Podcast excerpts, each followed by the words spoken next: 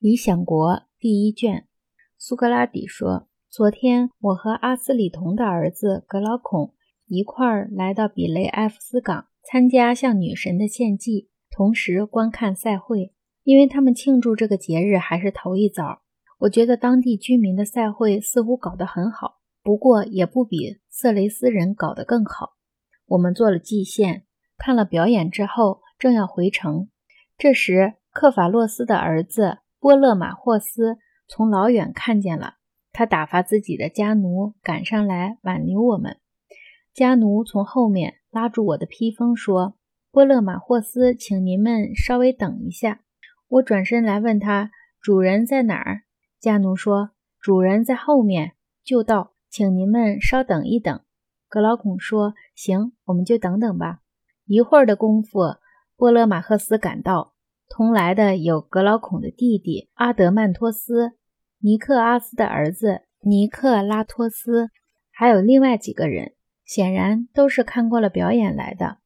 波勒马霍斯说：“苏格拉底，看样子你们要离开这儿，赶回城里去。”苏格拉底说：“你猜的不错。”波勒马霍斯说：“喂，你瞧，我们是多少人？”苏格拉底说：“看见了。”波勒马霍斯说。那么好，要么留在这儿，要么就干上一仗。苏格拉底说：“还有第三种办法，要是我们婉劝你们，让我们回去，那不是更好吗？”波勒马霍斯说：“瞧你能的！难道你们有本事说服我们这些个不愿意领教的人吗？”格劳孔说：“当然没这个本事。”波勒马霍斯说：“那你们就死了这条心吧，反正我们是说不服的。”阿德曼托斯说：“难道你们真的不晓得今晚有火炬赛马吗？”苏格拉底说：“骑在马上，这倒新鲜。是不是骑到马背上，手里拿着火把接力比赛，还是指别的什么玩意儿？”波勒马霍斯说：“就是这个。同时，他们还有庆祝会，值得一看呢。